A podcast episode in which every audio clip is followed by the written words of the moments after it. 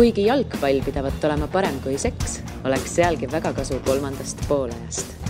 tere tulemast kuulama ja vaatama järjekordset Õhtulehe jalgpalli podcasti saadet Kolmas poolaeg august on juba poole peale jõudnud ja kohe-kohe on algamas Euroopa suurliigade uued hooajad, mõni on juba alanud, näiteks Inglismaa ja Prantsusmaa jalgpalliseiklused, nii et täna, tänases saates vaatame lähemalt natuke neid liigasid ja mõtleme, et mis siis maiks nii-öelda tulemus olla võib. minu nimi on Siim Kera, minu paremal käel jalgpalliajakirjanik Andres Must. tere! Ja sealt veel edasi üks ja ainus Tannar Leitmaa, ajakirjanik, tuntud Viasat Sport Balticu jalgpallikommentaator. oi, aitäh! sul läks kohe nägu nii naerule, need meelitused mõjusid sulle hästi. saab palka juurde. väga hea meelitused mõjusid hästi ilmselt ka Neymarile, kelle siis BSG Barcelonast üle meelitas ja tegelikult sellega ongi paslik tänast saadet alustada just sellepärast, et see on ikkagi selle suve, mis selle suve, võib-olla selle eh, milleeniumi kõige kõvem eh, jalgpalli uudis üldse, et kakssada kakskümmend kaks miljonit siis maksti. võiks natuke selle üle arutada, et minu minu meelest eh, väga palju nüüd ikkagi kõik on sõimanud Neimari ja BSG-d ja ikkagi tuuakse välja, et see on kuidagi kas siis jalgpallisurm või alati, kui on selline suur üleminek, siis öeldakse, et nüüd on jalgpalliga kõik ja täielikult kapitalismi ori ja nii edasi ja minu arust mitte midagi muutu, et kõik läheb edasi, kõik vaatavad ikkagi ja kuidagi nagu öö, üle dramatiseeritakse neid suuri üleminekuid. kas te olete minuga nõus või tahate vastu vaielda? jalgpall on surnud tegelikult ju pikemat aega, mis vahet seal on on. no selles mõttes, et nagu no võtame meistrite liiga, mis nagu praegu pihta hakkab, me umbes võime ennustada suht kindlalt nelja mees, ei viit meeskonda, kes jõuab kaheksa hulka, kui nad just ei satu omavahel äh,, omavahel kuskil enne seda kokku, pigem mitte.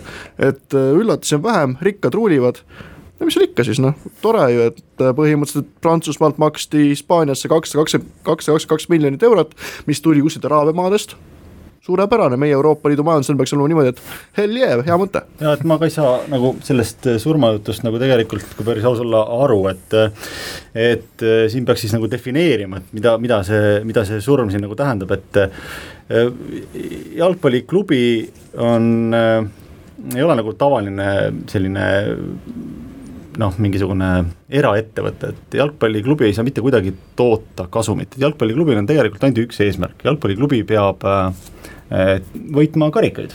Ja tegema seda, tegema seda fännide meele heaks, et kui jalgpalliklubil on üleliigset raha, siis tekib ju kohe küsimus, et miks tal see üleliigne raha on, et jalgpalliklubi noh, ei, kõige parem on see, kui tal ei ole üleliigset raha, et see tuleb kuhugi suunata, kas siis ostad uusi mängijaid äh,, investeerid oma noortetöösse, ehitad uue staadioni äh,, parandad seda, tõstad palkasid, et, et teha oma tööd äh, veelgi paremini ja noh, jah, ei muidugi see kakssada kakskümmend kaks miljonit jah, et see on selles mõttes loomulikult fenomenaalne, et et ta ikkagi on sellise suurusjärguga üleminekusumma, millist noh, varem ei ole isegi ligilähedal olnud. ja, ja just see teeb selle eriliseks, aga, aga kui klubile see, kui ühel klubil on see raha olemas ja teine, teisel klubil on lepinguga ette nähtud, et noh, ta võib nagu sellise, ta on ise määranud sellise hinna, et see, see või võimalik, et üks mõte, mis mul nagu tekkis seoses sellega, kui, kui noh, võib ju eeldada, et kui Barcelona-sugune meeskond, kellel on jalgpallikogemust sada kaheksasada üheksakümmend üheksa, aita nüüd järgi mind, ka sada kaheksateist aastat mm, -hmm. et nad on tegutsenud jalgpallis tublisti üle saja aasta, et see, see on institutsionaalne Äh, organ, ta mõistab äh, jalgpalli, ta, ta tunneb, äh, neil on olemas teadmiste pagas ja nii edasi. kui Neimariga siin hiljuti pike-, lepinguid, lepinguid pikendati, siis tõenäoliselt ma usun, Barcelona ei ole huvi, ei olnud huvitatud, et Neimar nende klubist lahkuks ja tõenäoliselt määrati mingisugune selline hind, mis ei vii Neimari sealt mitte kuhugi.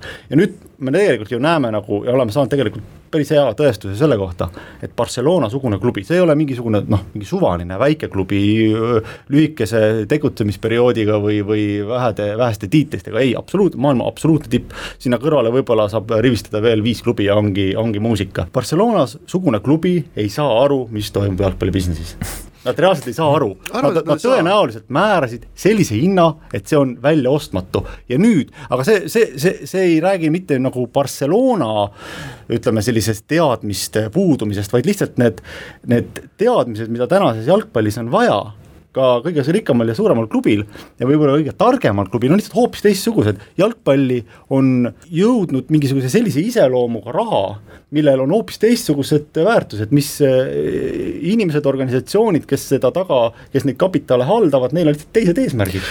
ma paar asja tahaksin siin, mis mul tekitasid natukene küsimusi, esiteks ma arvan, et Barcelona sai väga hästi aru, kui nad selle rahasumma sinna panid. Nad tegelikult, nad on praegu viienda, seitsmendas taevas, et nad said mängijates kakssada kakskümmend kaks miljonit, see on määratu summa, sellest saab nagu praktiliselt pool meeskonda uuesti üles ehitada. pigem on see teema selles, et sa ei saa öelda fännidele, et kuulge, et ahaa, Neimar läks minema, me saime raha sellest. sa saad ikka nut-, nuttu nagu pähe, kuigi tegelikult sa arvestad sellega, et ta läheb, meie saame raha, mis on nagu tema eest nagu ka normaalne väärtus. ja kõik on õnnelikud, lihtsalt nagu välja sa seda näidata ei saa sest kui sa ütled kahtlemata ei, kahtlemata seal on loomulikult ma ei pretendeeri sellisele, et, et minu teooria oleks nagu ainuõige, et loomulikult seal on väga palju nüansse, aga ma, ma pigem arvan, et kõik ka puhtsportlikul tasemel Neimari on väga noh, keeruline ikkagi asendada ja, ja imidž ja kõik niisugused äh, küsimused tekivad, et nüüd tõepoolest, et no Neimar ei ole kaks korda parem kui Coutinho näiteks. ei, ei, ta, ma ei räägigi sellest, aga ma räägin just nagu sellest, et nüüd ongi niisugune olukord, kus äh, tuleb mingisugune hoopis teiste emotsioonidega, teiste äh, eesmärkidega, eesmärkidega raha jalgpalli ja ostab noh, miks, miks piirduda siis Neimariga, ostame kogu selle gängi ära, et ega see ei oleks nagu mingisuguse sellisele rahale, kui me, kui me räägime siin tõesti, et jalgpalli, jalgpallis liigub palju raha ja nii edasi, Real vist on kõige väärtuslikum kolme koma viie miljardiga, see ei pääse isegi viiesaja maailma niisuguse noh, ütleme rikkama või varakama kompanii hulka, et noh, selliseid, sellist võimekust osta mingi Barcelona tühjaks on maailmas küll.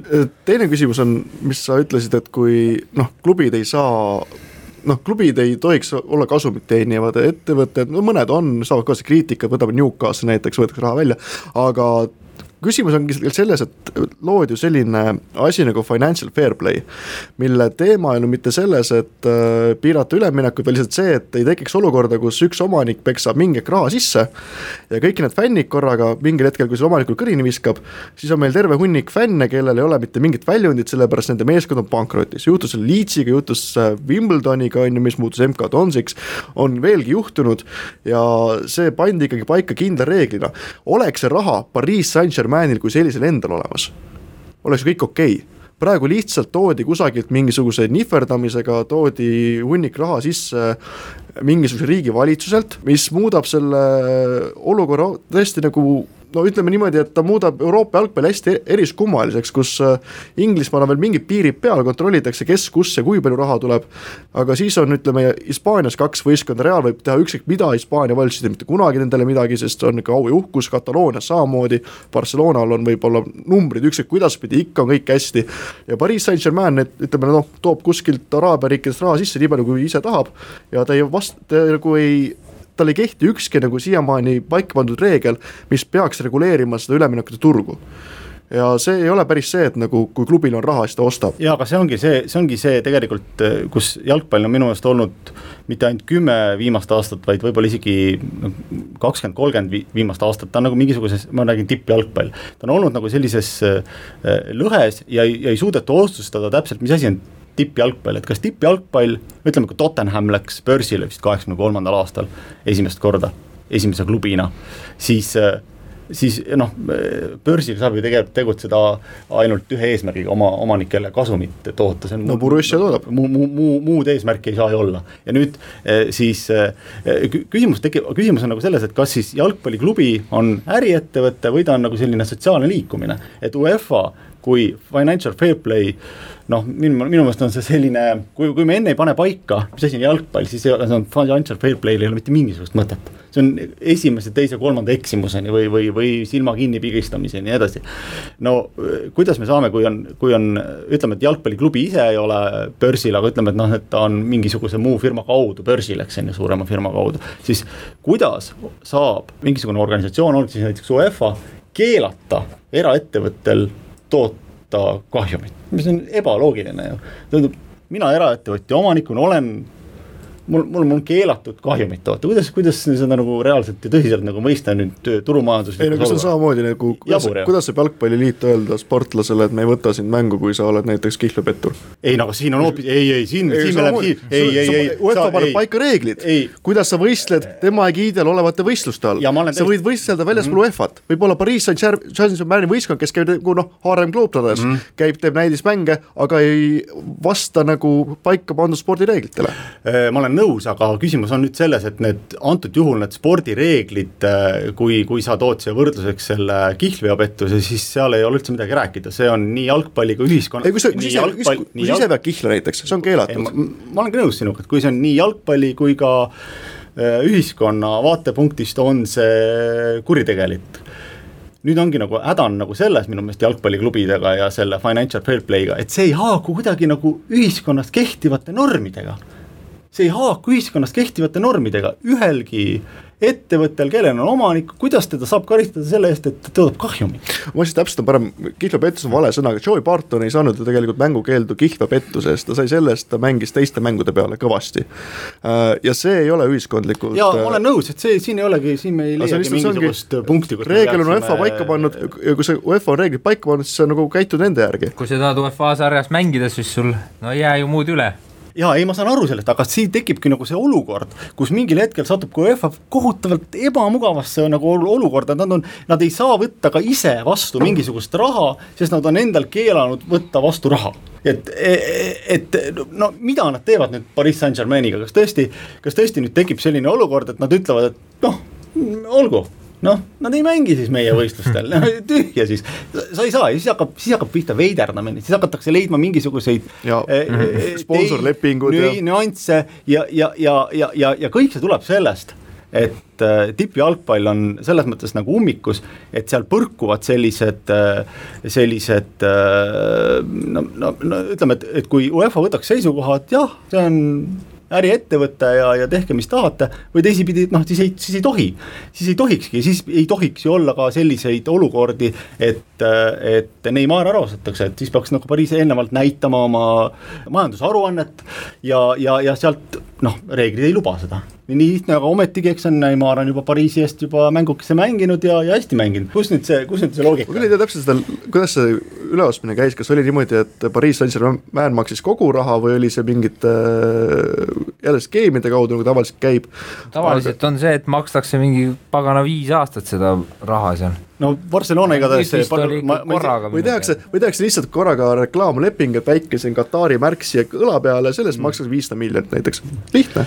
see financial fair play muidugi juures on üks väike punkt, et teil ühe hooaja piires võib kahjumiga toota, tegutseda, et siis järgmise hooaja pealt peab see kasum tagasi, kurat teab, äkki nad eh, suudavad mingisuguse kasumi toota, seda ei tea, aga, aga vaevalt. Et ja, ja see, see ongi see, ongi see rumal olukord, kus, kus siis UEFA ka väga kõrgel tasemel on viimaste aastate jooksul seda financial fair play'd kaitsnud selliste noh, mõtetega ja, ja, ja, ja otsingutega, et seda, neil on keeruline seda kaitsta, et väga tihti juhtuvad eh, sellised olukorrad, kus, kus, kus äh, minnakse financial fair play'ga nugade peale jah, ja nüüd oleks väga huvitav näha, et kuidas eks see on surnud projekt põhimõtteliselt praegu.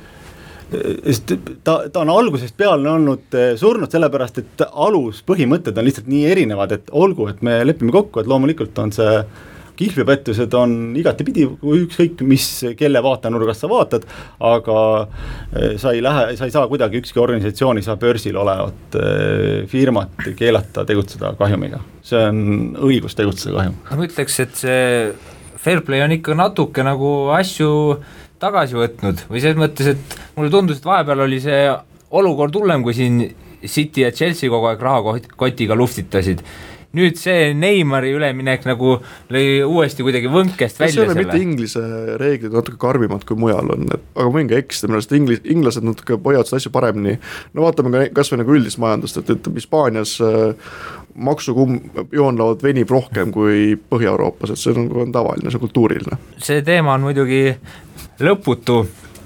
Aga kui me juba siin Neimar ja Prantsusmaa juures oleme, siis noh, avamängus siis Neimar sai söödu ja, Ja värava. mõlemad kirja, et no ma ei tea, Monaco on ka kõvasti tühjaks jooksnud, võib-olla Mbappe ka ostetakse kuhugi minema, et tundub, et seda mullust meistritiitlit on neil üsna raske korrata ja vähemalt see Neimari aura võiks siis Saint-Germaini võidule viia, no suurfavoriidid nad kindlasti on. no Prantsuse liiga tegelikult on selles mõttes natuke kurb, et minu arust isegi siis, kui nad on nüüd endale Neymarid ja Cavanid ja Zlatanid hankinud, ma võin küll eksida, ma ei ole vaadanud vaatajanumbreid, aga ma arvan, et Prantsuse liiga endiselt on ikka noh, hea kui, okei okay,, äkki nad on Itaaliast mööda saanud, mis nagu, mis on vaevelnud siin, mis on vaevanud kõvasti enda põnevuse probleemidega, sellega, et Mi-, Milan ju, Inter on nagu olnud kuskil all äkki on sealt mööda saanud, aga ma kahtlen siiralt, sellepärast sellist üldist äh, suurt kvaliteedihüpet ei ole ju Prantsuse jalgpall kaasa saanud, lihtsalt äh, Pariis Saint-Germain ja ühe korra Monaco on olnud nii võimsalt üle, ülejäänud meeskonnad on ikka sellised, tulevad Euroopasse, saavad enda kolakad ära, on asi korras. no ei tasu Prantsusmaa puhul muidugi seda ära unustada, et viimase kümne aasta jooksul või üheteistkümne, ma täpselt enam ei mäleta, aga ma pakun, et viimase kümne aasta jooksul on olnud seal seitse erinevat meistrit, et seal tuli no, järje Bordeaux, Marseille, järjepanu oli seitse Lille, erinevat meistrit, et seal oli sellist väikest, seal oli jah Monaco see,, Pariis Saint-Germain seitse hiljem. et seal sellist nagu intriigi oli, aga nüüd on jah, nagu see, ütleme just nagu see viimase paari hooaega hakanud see, hakanud see raha jälle liikuma nagu ainult noh, trepid lähevad ühes suunas ja, ja, ja oli kas üks hooaeg oli selline, kus oli mingi, mingi hetk oli Pariis Saint-Germaini saldo oli umbes kakskümmend võitu, kolm viiki ja null kaotust või midagi sellist, mis on selline, et noh, okei okay,, tore jah, et okei okay,, okei. Okay.. ja Monaco ka ju eelmine aasta jõhkralt tampis ikka neid teisi klubisid seal, ainult väravaid löödigi. Ja noh, see on ju järjest rohkem läheb seal Euroopa nendes tipp viis liigades, et see ots läheb järjest kitsamaks ja kõik teised üritavad kuidagi nii-öelda paadil järgi püsida, aga no paganama raske on ikkagi. ja, ja siis ongi nagu tekibki see olukord, kus tipp võib äh, muutuda nii-öelda natuke tömpimaks ainult tänu sellele, et keegi lihtsalt noh, suhteliselt suvaliselt investeerib kuhugi suvalisse klubisse. et Pariis Saint-Germaini juhtum on noh, selles mõttes klassikaline, täiesti suvaline klubi suur linn, metropol. no aga mitte jalg, kõige jalg, suurema jalg, ajalooga klubi. aga samas sa päris Strasbourgi, sa, Strasbourgi sa päris ei investeeriks seda asja või Nanti, ikkagi suur linn. no Marseille'sse võiks küll ju ilus no oled Marseille's käinud, päris kole koht. no Marseille'sse, Marseille'sse on ka investeeritud, et Marseille on ikkagi tõenäoliselt Prantsusmaa siseselt kõige populaarsem klubi, et seal on see, selle, selle klubi selline, selline värv ja, ja tähendus vähemalt Prantsuse riigisiseselt on küll jah, natuke teistsugune, Pariis, noh, Pariis Saint-Germain on lihtsalt nii uus, noh, nii uus on raske öelda, öelda, aga aga ta ikkagi ei ole üldse sellise ajalooga klubi, kui, kui on äh, siin mõned teised. aga sa mainisid, et äh, mingid kõik liigad lähevad selliselt, et äh, ots läheb järjest nagu eest ära ja ülejäänud kukuvad allapoole, siis minu arust nagu Hispaania ja Inglismaa tegelikult on selles osas viimasel ajal natukene on asi paranenud, no Hispaaniat ma vaatasin oma kümmekond aastat tagasi väga tihti, see oligi niimoodi, et Barcelona Real oli pikalt ees, pidevalt. on ju Atletico, Sevilla, nad on ikkagi seal viimased aastad, eriti Atletico on ikkagi üritanud vähemalt päris hästi kannul hoida. no nad on, aga need on pigem kuigi... harvad sähvatused. seal, seal, seal võib lihtsalt kindlasti tulla abiks nagu see, kui seal saadakse need nii-öelda telerahade ja, ja, ja jaotusprintsiip nagu paika. ja võrdsemaks, et praegu seal, seal on, seal on võimalik, et aga niisugune bürokraatlik, et Inglismaal noh, suure tõenäosusega hakkabki, hakkab hakkabki selline, no ma, ma pigem nagu ennustan, et selline Lesteri-sugune sähvatus, et kas ta nüüd päris nagu tiitli tasemeni võib jõuda, aga selliseid asju võib nagu noh, reaalselt ette tulla, et ütleme, kui Sunderland sai välja, Sunderland sai väljakukkumise eest rohkem raha kui Bayern mm -hmm. tiitlivõidu eest, siis tegelikult noh, seal tekib lihtsalt selline olukord, kus mängijaid lihtsalt on turul niivõrd palju rohkem ja neid ei ole võimalik noh, viie meeskonna peale ära jagada ja kui sealt teha nagu huvitavaid valikuid, siis, siis võivad sellised, kuna, kuna ikkagi see Inglise, ütleme vähemalt kõrgliiga see keskmik on ka ikkagi väga maksujõuline võrreldes teiste Euroopa äh, riikide klubidega, siis, siis sellise väga hea organiseerimise ja hea õnnega võib selliseid Lesteri-suguseid äh, noh, ma ei tea, apse äh, nagu hiljemgi ette tulla, et, et see võimekus on seal olemas, jah. no Inglise esiliigas ka ju juba kahekümne miljoni naela eest osteti Wolves siis portugallasi, nii et see mm -hmm. Raha on seal muidugi metsik ja no Inglismaast rääkides siis no nendest top viis liigast kahtlemata, ma ei tea, kas tohib öelda kõige põnevam liiga, et võib-olla mõned inimesed jälle no, hakkavad vastu vaidlema. põnevam võib öelda, tugevam ei tohi, sellepärast et see, kuidas Euroopas kolakat saavad, on ju, kui tulevad vastu võistkonnad, kellel on ka taktikat, mitte lihtsalt, et jookseme ninast vere, et noh, jookseme nii kiiresti, nii kaua, kuni pikali maha kukume, siis äh, seda ei saa öelda, aga põnevam on ta küll, sest äh, kui panna, ütleme muudes liigades äh, praegu raha millegi peale, tõenäoliselt Hispaanias Real, nädal, tuumik on koos, ei ole mingit sellist hullu ehitamist Itaalias okei okay,, Juventus ei ole enam nii kindel, aga ikkagi suhteliselt okei okay,, seal peaks ime olema, kui Juventus kukuks, Saksamaal on Bayern endiselt, kui just mingi Leipzig imet ei tee, aga vaevalt et teeb. siis Inglismaal no ei julge küll panna praegu nii kindlalt kellelegi, eks Manchesteri klubid olevat raha alla pannud, aga no mingit põhjust ei ole, miks seal Chelsea ei kaitse ennast ja, ja võib-olla Tottenham kuskil, noh seal, seal, seal tekib kohe see, see olukord, kus sa ei saa tõesti väita, aga noh, Saksamaal on küll, usun, et Leipzig ikkagi hakkab mängima selle peale, et nad liigast välja ei kuku, et kui nad nüüd hakkavad mängima meistrite no, liigat, siis see on täiesti, täiesti teistsugune, teistsugune äh, kogemus, nii ma ei räägi ainult nagu noh, nendest mängijatest. Ja, ja seal äh, üksikisikustest, kuivõrd, kuivõrd organisatsioonist ja, ja organisatsioonil puudub see kogemus ja see saab ikka neil väga mm. keeruline olema, et et äh, me oleme siin ju aastate jooksul näinud, kui Leeds mängis vist üheksakümnendate, kahe tuhandete algul mängis, mängis, mängis meistrite liigat ja kuidas siis kodus rabeleti ja sama just ennist viies koht sai samal ennist, ennist mainiti, eks nüüd Augsburgiga oli sama asi, et ja Augsburg on ju ikkagi mm -hmm. ju selles mõttes traditsioonidega vana klubi, eks. ja ometigi esimest korda mängida meistrite liigas ja see nii, senikaua, kui nad seal meistrite liigas mängisid, senikaua nad seal siis siis äh, seal äh, noh, kodus kaotusi kogusid ja. ja Bayernil ma vaatasin siin järgi on ka ikkagi üsna metsikult äh, uusi mehi ostetud, et Niklas Süle, Mehdi Benatia, James Rodriguez laenul siis Paatstuber, Kingsley Coman, kes nüüd osteti ka, kes enne oli laenul, Sergei Gnabry, nii et noh, see on üsna korralik list, arvestades, et sa niigi põhimõtteliselt oled seal Saksamaa tipus juba mitu aastat olnud ja ega vastu keegi, keegi eriti väga ei saa. ja kõige toredam oli see, kuidas Karl-Heinz Rummeniga hakkas nutma, kuidas maailma jalgpall on kääridega ja meie ei saa enam võistelda teistega, sest äh, kõik ostavad, kõik ostavad teisi võistkondi tühjaks ja me ei saa mitte midagi teha, mis on selline. see on jabur jah, seda on Arsene Wengeri jutt on ka tavaliselt selline, kui keegi Arsenalist hakkab minema jalutama, siis on jälle see, kuidas kõik on ebaõiglane, Arsenal on maailmas, ma arvan, noh, top kahekümne võistkond ja maailmas on üks kümneid tuhandeid jalgpalliklubisid. ja aga no ütleme, et siin kahe mängija puhul tahaks küll nagu ära tuua, et, et Süle ja Ruudi puhul oli, oli see juba teada pool aastat, et et, tegelikult need eh, mängijad kindlasti juba nagu mõtetega kasvasid sinna sisse, kasvasid sinna sellesse klubisse sisse juba pika aja jooksul ja ja Bayerni noh, selline lipukiri on ju see, et hoida koos nii-öelda Saksa koondis ühes klubis ja ja see on, Saksa mängija puhul on, on kaks võimalust eh, oma kvaliteeti näidata, et eh, A, sa mängid kas koondises või, või B, sa mängid Bayernist ja noh, eriti vahva on siis, kui need haakuvad omavahel, aga aga on ju ka küll olnud, kus eh, Bayern ei noh, sirutusulutus on jäänud mängijast ikkagi noh, mängija Völleri puhul on näiteks väga hea näide, kus võitnud maailmameistritiitli ja meistrite liigaga ta pole kunagi Saksamaa meistriks tulnud, sest ta ei mänginud Bayernis, et et see, see on nagu, see on nagu loogiline, selleks on kõik valmis, seal ei ole mitte mingisugust sellist noh, selle vastu võib ju öelda ja kindlasti räägitakse sellest palju ja, ja, ja, ja et kuidas siis ikka nii, et, et Bayern need mängijad ära, aga see on kultuuriline osa, see on, see on, see on, see on paratamatus. ja, ja teada on ju ka see ja, ja küll on näited, kuidas Bayern noh, ikkagi kaitseb nii-öelda ka liigat, kaitseb äh, teisi klubisid, äh, vajadusel finantseerib neid, aitab välja äh, finants, rasketes finantsseisudest Dortmundi alles aastat, ma ei tea, kuus-seitse tagasi, eks on ju. et, et seal on asjad noh, pikema aja jooksul juba niimoodi välja kujunenud, et, et kui ei võida Bayern, siis on see tõesti ikkagi märkimisväärne sündmus, jah no vahepeal siin ju oli igasuguseid. ja oli küll. ja jaa, Wolfsburg oli, Stuttgart võitis kaks tuhat seitse ja, ja Bremen võitis kaks tuhat neli ja, ja, ja tõepoolest, et ja, ja see Wolfsburg just, just ja noh, Dortmund kaks korda, et ikka, ikka juhtub jah.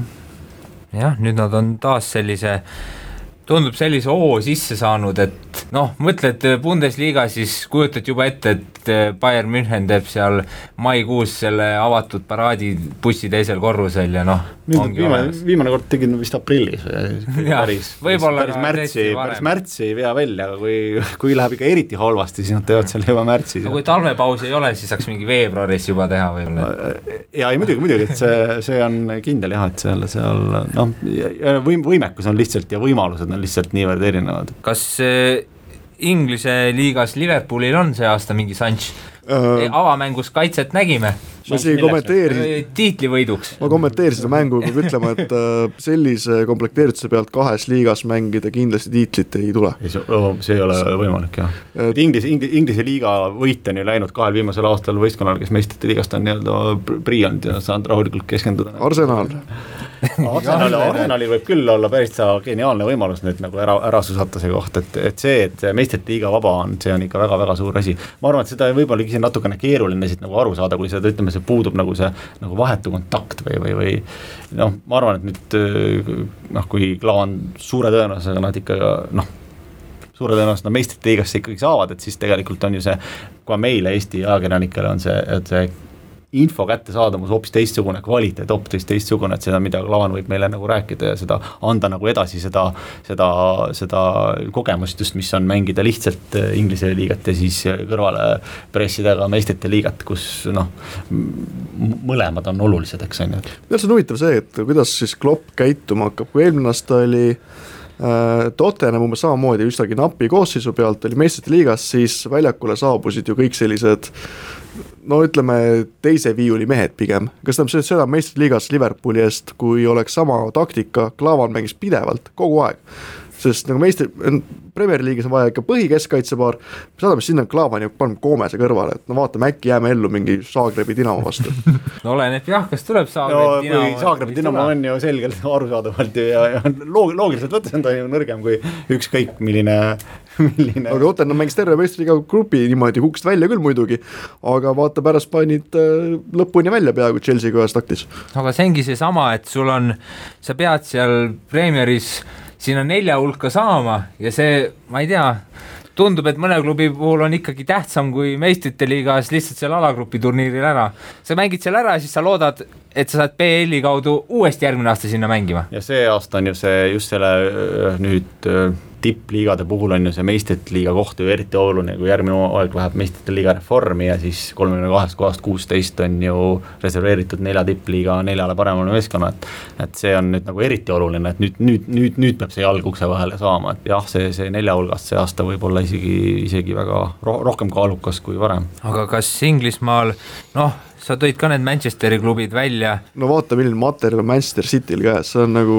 uskumatu see hooaeg. seda jah, et Manchesteri klubisid nimetada, et seda ei pea muidugi, kui nagu no okei okay,, alati võib loota, et midagi läheb käärima, sest mängijad ei saa nii palju mängida, kui nad tahaksid. see on ainus lootus, aga, või keegi, noh, Aguero on niikuinii pool hooaega katki, aga. Jesus Jesus on väga hea mängija, mul on võimalik natuke sinisilm pärast seda Leicester City kõige ilusamat asja, mida ma jalgpallis kunagi näinud olen uh, et äkki ei ole niimoodi, et äh, lihtsalt ostetakse neil see karikas ära, sest nagu see, mis suvel Manchesteri meeskond teinud on, see on, kui nemad oleks esimesed kaks, see oleks tõesti kurb see oleks, noh, see oleks kurb antud hetkel. nojah, aga miks Arsenal ei osta kunagi ja Tottenham on ka nullis see suvi no,. näiteks ma võin nagu näite, mis mulle jubedalt viimase vooru juures häiris, oli see, et Chelsea vaata sai kolakat. ja nüüd on see siis nutt lahti, et äh, on vaja osta inimesi. meil on vaja osta inimesi, kui te olete vaadanud Chelsea mängijate nimekirja, seal Chelsea laenab üle Euroopa laiali kolmkümmend mängijat. et äh, no kui Tottenhamil oli probleem, et ründaja läks katki, toodi mingisugune suvaline Harry Kane kusagilt noortevõistkonnast. või siis, kui läks äärekaitse katki, toodi mingi suvaline Ben Davies või kui mingi keelkäi katki läks, toodi suvaline Dele Alli ja sa võtad noortevõistkonnast tõesti mängija, mitte niimoodi, et sa laenad mingi kolmkümmend rahvuskoondist praktiliselt laiali, kes nad olid seal, Toomas Kalašid ja kõik, kes tegelikult mängivad koondistes, mängivad normaalsel tasemel.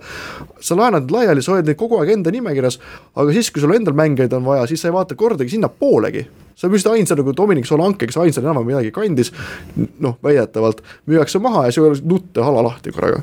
see on kuidagi, see võib olla lihtsalt klubi teadlik jah, seda küll, ongi teadlik poliitika. raha teenimis no come on, ärge, ärge nutke, tehke midagi. Nad ju müüvad, minu arust Chelsea need müüdud mängijate hinnad on alati päris võimsad võrreldes kõigi teistega, et seal on, nad laenavad välja, mängitakse hästi ja siis nad saavad äh, kasumit teenida põhimõtteliselt. no nagu eelmine aasta oli see, et toodi, kas oli see Nathan Ake või kes see toodi tagasi ja see on terve teine poole, pool aastat istus pingi peal lihtsalt, lihtsalt toome pingi peale tüübi mõlutama. Jaa, võttis väga hea fantasy võimaluse ära ka Bournemouthist, ta oli hea odav kaitse ja siis mängis väga hästi. jaa, istus Chelsea's ainult pingi peal ja no pidi mingi West Bromwichi see on karmavõlg Chelsea'le, saage nüüd, kukkuge välja jah, see on õudne. see häda tuleneb muidugi sellest, et eh, jalgpallureid lihtsalt toodetakse üle. et häid jalgpallureid toodetakse üle, profijalgpallureid on maailmas umbes sada tuhat selle alla siis käib nagu absoluutselt kõik, kõik vähekenegi teenivad jalgpallurid, mitte ainult siis nii-öelda suured jalgpallurid ja, ja, ja lihtsalt jalgpallureid on liiga, liiga palju jalgpall on tõesti selles mõttes, ta on nagu väga, väga paljud jalgpallurid, ma arvan, jäävad nagu ise, jäävad nagu jalgpallile jalgu. kui me mõtleme Vaardi peale, kes kui vana ta meil nüüd oli, kui ta mängis seal viiendas või neljandas või kuuendas liigas, et et ta oli vist mingi kakskümmend neli kakskümmend neli, et, et, et selliseid Vaardi-suguseid tüüpe üles otsida, ma siin kirjutasin aastakese tagasi Švede jalkasse sellest, et et see võiks olla täiesti nagu mingisugune äh, selline noh, mingi uus väljund jalgpallimänedžeridele otsida just selliseid Vaardi-suguseid tüüpe, et tegelikult selliseid kvaliteetseid mängijaid on nii palju ja, ja noh, sest, sest jalgpall on nii populaarne. kas Chelsea'l oleks odavam nagu tehagi, otsida nagu no miks, miks leiab Tottenham, Dele Alli, Harry Kane'i? ei, ma arvan, et see, see ei ole nagu Chelsea-suguste klubide mingisugune noh, nagu tööpõld, et Neil on no nemad lihtsalt ostavad, aga see on selliste noh, niisuguste minu lemmikklubi nagu Aston Villa, eks on ju, selline oh, või, võimalus. Akpon Lahore mängib siiamaani käib vahepeal baaris joob ja siis tuleb mängib. ringi liikuda. aga kas Vardi minu meelest tegi nüüd mingi kas oma jalgpalli jalgpalli nii-öelda kooli või mingid selle talendi asja no,, et keegi juba tema kaudu to ja ta toodab jälle neid pingilistujaid ja töötuid äh, kõrge tasemega jalgpallureid. ta üritab leida neid äh, Aston Villa, kus meil jah. siin nagu Flora skaudid on või ma ei tea, Levadia skaudid, et miks meil ei toota siis nagu neid kõrge kvaliteediga mängijaid, kes on töötud, ma ei tea jah, võtab kuskilt sealt tehasest ära Kesk-Inglismaalt ja toome Paidesse. ei no mingit muud, no, karjäärivalik, Andres. vaata ei, ei mind see ei huvita aga ma ei oska nagu mingit muud head seletust leida tegelikult, et, et istub väga-väga-väga palju ja see ei ole mingi Chelsea küsimus nüüd mm, -hmm. et mhm. Chelsea's istuvad head mängijad, ma arvan, et me leiame neid ka Inglise esiliigast, kus see, see, see pink ka juba muutub nii tugevaks ja siis, siis sa jõuadki lõpuks Chelsea'ni ja sa imestad, et kuidas istuvad sellised, ma ei tea, kuskil Tšehhi koondislased istuvad äh, äh, pingil või, või on noh, kui nad laenus on, siis on ju väga okei okay,, aga, aga ostetakse sellise tasemega mängijaid nagu äh, tagasi siis või pannakse neid pingile, et siis on nagu mingi probleem, sulle antakse sealt mingisugust märguannet. Nad istuvad pingil, sest teised on paremad paremad. jah, loomulikult, jah, muidugi ja seal ei olegi miskit muud. see on karjäärivalik, et ära mine suurde klubisse, parem mängi seal kuskil Aston Villas. jaa, rõõmustavad Andrest Aston Villa on ikka maailma, ma pakun parim klubi? ei, ta, on ikkagi saja parema klubi sees, et no ärme nüüd nagu liiga teeme, et maailmas on kümneid tuhandeid jalgpalliklubisid on, on. mitmes sina mänginud oled nendest? nojah. Fifas päris mitmes Aseri Flexas. no näed, see on ka klubi. Championship Manageris kunagi oli jah, sellest loost ma olen juba rääkinud.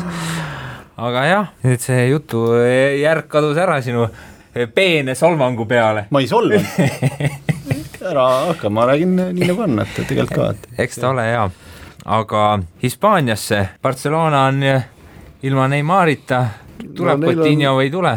no Coutinho Coutinhoks, aga keskväli Barcelonal, kes noh Neil ei ole isegi Savi-sugust ehitajat, praegu Iniesta, mis ka juba praktiliselt poole jalaga pensionil, kes seal veel Rakitic toodi see vana Leedu liiga poiss Paulinho kuskilt äh, Hiinast, et noh, Real Madrid on hoolimata kõigest, on siiski viimase nelja aasta vaieldamatult parim klubi Euroopas, et selle masinavärgi vastu saada peab lootma lihtsalt, millal Ronaldo sealt ära läheb. Ja ära ostetakse, siis äkki hakkab uuesti asi nagu noh, Hispaanias on alati niimoodi, et käib see kuidagi lainetena et äh, Real võidab mitu aastat järjest, ütleme, siis, siis Barcelona on nii-öelda sellise remake mode'i siis on korraga nemad äh, võimsalt ees, Real läheb äh, ehitusmeet-, moodi nii-öelda ja siis nagu see käib edasi-tagasi. praegu lihtsalt Barcelona alustas seda nii-öelda ümberehitamist tõenäoliselt varem natuke. ja ma arvan, see aasta lihtsalt Real tuleb päris pika puuga Hispaania meistriks. noh, neil on ka muidugi siin mehi, mehi lahkunud, suur võitleja Pepe. kes oli viima-, võitles viimane poolteist aastat pingi peal. hirmus koll muidugi üks jõhkramaid mängijaid. Türki kuhugi äkki jah jaa, kas Besiktas äkki või? Need seal ka vahepeal ostsid kõiki kokku, Rodriguez, pingi peal istus, istus pingi peal.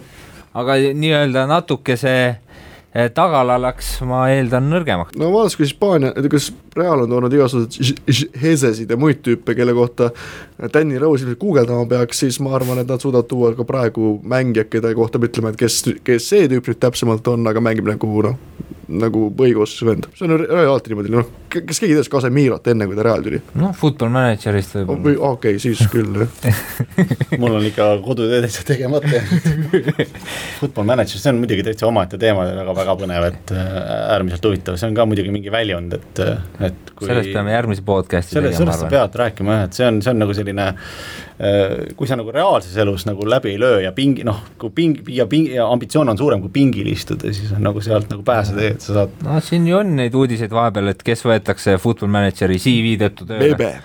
Ja Bebe ja kuskil mingi Aserbaidžaan, Kasahstanis vist mingi suvaline vend sai kuhugi klubi treeneriks, sest viis, ma ei tea, Almatõ Championshipi või Football Managerist siis meistrite liiga võiduni, midagi sellist, nii et meil kõigil on võimalus. Väike ja nadi, aga see on siiski olemas. ei, minul ei ole jah. treeneriks ikka on. jaa, sa oled ka Reali paadis täiesti. no aitäh, aitäh. küsimus, küsimärk oli ka lõpus. no Reali, noh, kuulates siin eh, sellist eh, ladusat eh, juttu ja, ja põhjendusi, ma, ma vist ei hakka vastu vaidlema, kuna mul on, noh, relvad puuduvad selleks, et mul ka tegelikult. ma lihtsalt teen tarka nägu ja ütlen, et ma tean midagi. ütlesin Casemiros ja Heses ja kuule, jess. ütlesid lihtsalt Spetsialist. mingeid Portugali või Hispaania eh, kõlaga nimesid, mida sa oled Carlos. kuskilt kuulnud ja Ricardo, ma arvan, et Ricardo Rosa võib see Angelica. hooaeg väga hea olla. aga Itaalia liigast pole me ka sootuks üldse rääkinud, Juventusel on siis eh, suurepärased kuus tiitlit järjest võidetud. nüüd siis on Milano Inter on sealt natuke üles tulnud ja saanud eh, kõvasti rahasüsti, kas aga ka mitte Milan ei saanud Hi- Hiinast päris korralikku raha laksu taha, nii et seal võib tegelikult AC äh, Milan, mõlemad on Hiina. Jaa, mõlemad on Hiinast saanud. Hiina, Hiina klubid, et meil ju viimane see mingi märtsi või aprillikuu kohtumine peeti ju päeval kell pool üks, et Hiinas oleks hea õhtul vaadata, et no AS Rooma saab kindlasti teise koha ja siis esimene, kolmas, neljas on lahtine.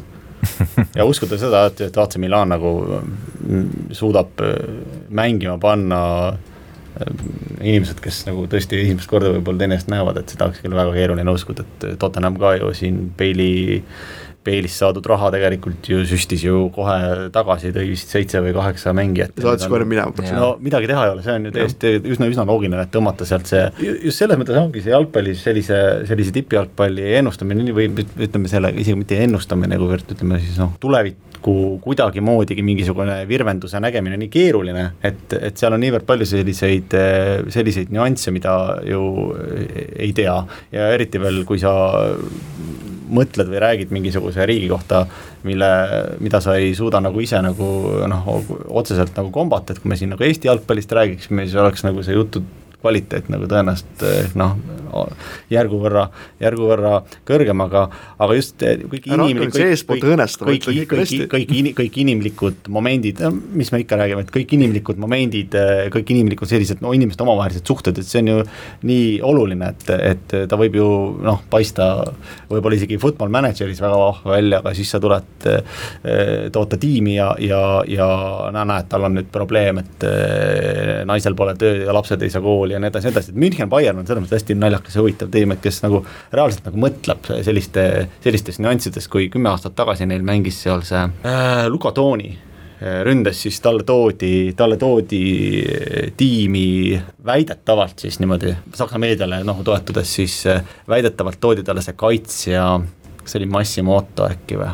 ma loodan, ma väga nüüd mööda ei pannud toodi tiimi just sellepärast, et Luka Toonil oleks nagu toredam olla, et tal oleks mõnusam, inimlikum, et ta saaks eh, juua oma espressot eh, kaasmaalasega, käia perekonniti läbi ja nii edasi, nii edasi, samamoodi oli ka väidetavalt siis jäi Van Puiten meeskonda üheks aastaks kauemaks, et Ribéry oleks jah, oleks äh, äh, lihtsam nagu tiimis äh, esimestel ja seda on ka muud moodi tehtud, näiteks Amit Altin Top toodi vist Reali selle jaoks, et Nuri Sahin saaks, aga tal läks muidugi nagu pekki ja kui ma õigesti mäletan, siis AC Milan on saanud ka kõvasti kiita just tänu sellele, et Balotelli juhtumi puhul et kui oli Balotelli, siis temaga tegeleti reaalselt, et oligi nii-öelda käehoidja, kes küsis, et kas sul on kõik hästi, kas kõik nagu funkab mm. -hmm. ja siis, kui ta Citysse läks, siis oli niimoodi, et noh, täiskasvanud poiss, saad ise hakkama ja sinna see asi läks, et ja see võib ikka šokk olla mingisugusest sellisest nii suurest äh, noh, kultuuriruumist minna no kui sa oled veel eluaeg elanud teil patises ka nagu selles mõttes, et nagu Balotelli tegelikult oli ju rikkast perekonnast,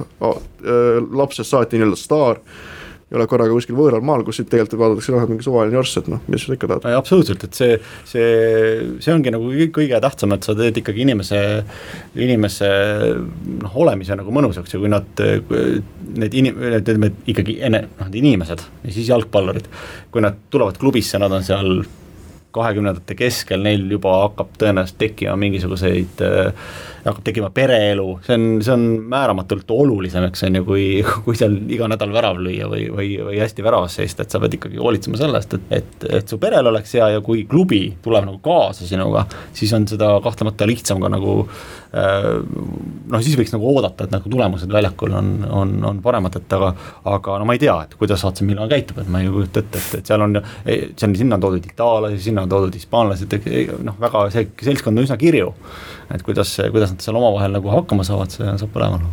seal ju ka noorele väravaht Donnarummale tuli äh, konkurent äh, siis äh, oma kümme aastat vanema venna näol, kes on ka väravaht kes ka nüüd liitus Milaniga, kes kunagi seal noortesüsteemis oli, kas eelmine aasta kuskil äkki Kreekas või sellises kohas mängis, aga on ka Genoas näiteks platsile saanud, nii et see ka huvitav seda, lüke. seda põhjust, miks ta seal mängib, oleks tegelikult päris äh, nagu põnev nagu reaalselt nagu teada, et see, ma ei usu, et ta seal oskuste pärast on no., seal, seal on kindlasti muid, muid tegureid. no ka... just Donnarummaga ju suvel oli siin pikk see lepingu jama, et tahtis ära lahkuda ja jäi ja siis tuli vend ka seltsi, et selline mõnus perekondlik äh, väravahi seltskond. See on muidugi väga armas, et kui on selline Donnarumma, mis, mis ta on kaheksateist jah, et, et kümme aastat vanem vend on nõus niimoodi nagu back'i tegema, et, et see on, näitab nagu selle inimese, ma arvan, nagu suurust, et ta nagu adekvaatselt hindab oma võimalusi, oma oskusi ja noh, ei, ei põlga nagu ära siis, siis nagu venda aitamast, et see on väga vinge. kõik liigad on siin enam-vähem läbi käidud lõpetuseks äh, võtaks sellise mõnusa mõtteharjutuse ikkagi, et äh, viis liigat käime kiirelt läbi, te võiksite siis öelda, et kes tuleb meistriks. alustame Inglismaast. Leicester City noh, see on muidugi jamps tegelikult et see on muidugi täielik jama, et jah, ja ma arvan ikka, noh, Chelsea, valik. Järgmine aasta võib-olla saad Aston Villa no,. mis ma veiderdan selles mõttes, loomulikult Leicesteri tulevad. On ju päris selgelt. võib-olla jah, äh, Huddersfield võib-olla. tuleb rahad peale panna. praegu teisel kohal. no vot, vii-, nad juhtisid vahepeal liigat ka, viimati nad olid aastal tuhat üheksasada seitsekümmend vist esimesed Nemad on ju vist tulnud ka kaks korda meistriks aastatel vist. no kindlasti on nad tulnud rohkem meistriks kui Tottenham, nii et jah eh, La Liga. Real muidugi ma arvan vist sama jah mm. -hmm. Bundesliga. sama, Bayern ja juba läheb käest ära see küsimustik, Serie A. paneme hullu, ütleme AS Rooma äh, Juventus ja eh, League One siis Prantsusmaa mm. -hmm. jah, sellele ei ole vaja vastatagi või? vist küll jah paneme Marseille lihtsalt mm.. loodame üllatus, ma, no ma ei tea, muidu oleks tõesti olnud niimoodi, paneme kõik ühtemoodi, välja arvatud Inglismaa, kus poleks võib-olla Manchester City on ju. ma arvan ka, et Marseille jah. arvad ka jah? ah kurat, ikka rikkus ära miks mitte Nice näiteks, eelmise aasta kolmandat ju ometi. Lill. Lill ka jaa. sai to-. jah, Ranieri läks Nanti. kui keegi nägi, äh, kui keegi nägi Lilli vär-, väravahi punast kaarti ja mis sellele järgnenud, siis oli eelmise nädalavahetuse vaieldamatult kõige naljakam äh, jalgpalliintsident. vastu pead viskamine palli. ja vahetus oli kõik tehtud ja siis olid suvalised vennad hakkasid väravas olema nagu mitu tükki. ei no jalgpall on äh, metsik mäng, võiks öelda selle saate lõpetuseks aitäh, Andres ja aitäh, Tannar, et olite siin koos minuga. Õhtulehe jalgpallisaade kolmas poolaeg lõpetab, kes tuleb Inglismaa, Hispaania, Saksamaa, Itaalia, Prantsusmaa meistriteks, see selgub maikuus või paljudel juhtudel võib-olla ka varem. Lester. no näeme. kuula meid igal neljapäeval Õhtulehest, SoundCloudist või iTunesist ning ära unusta meie podcasti tellimast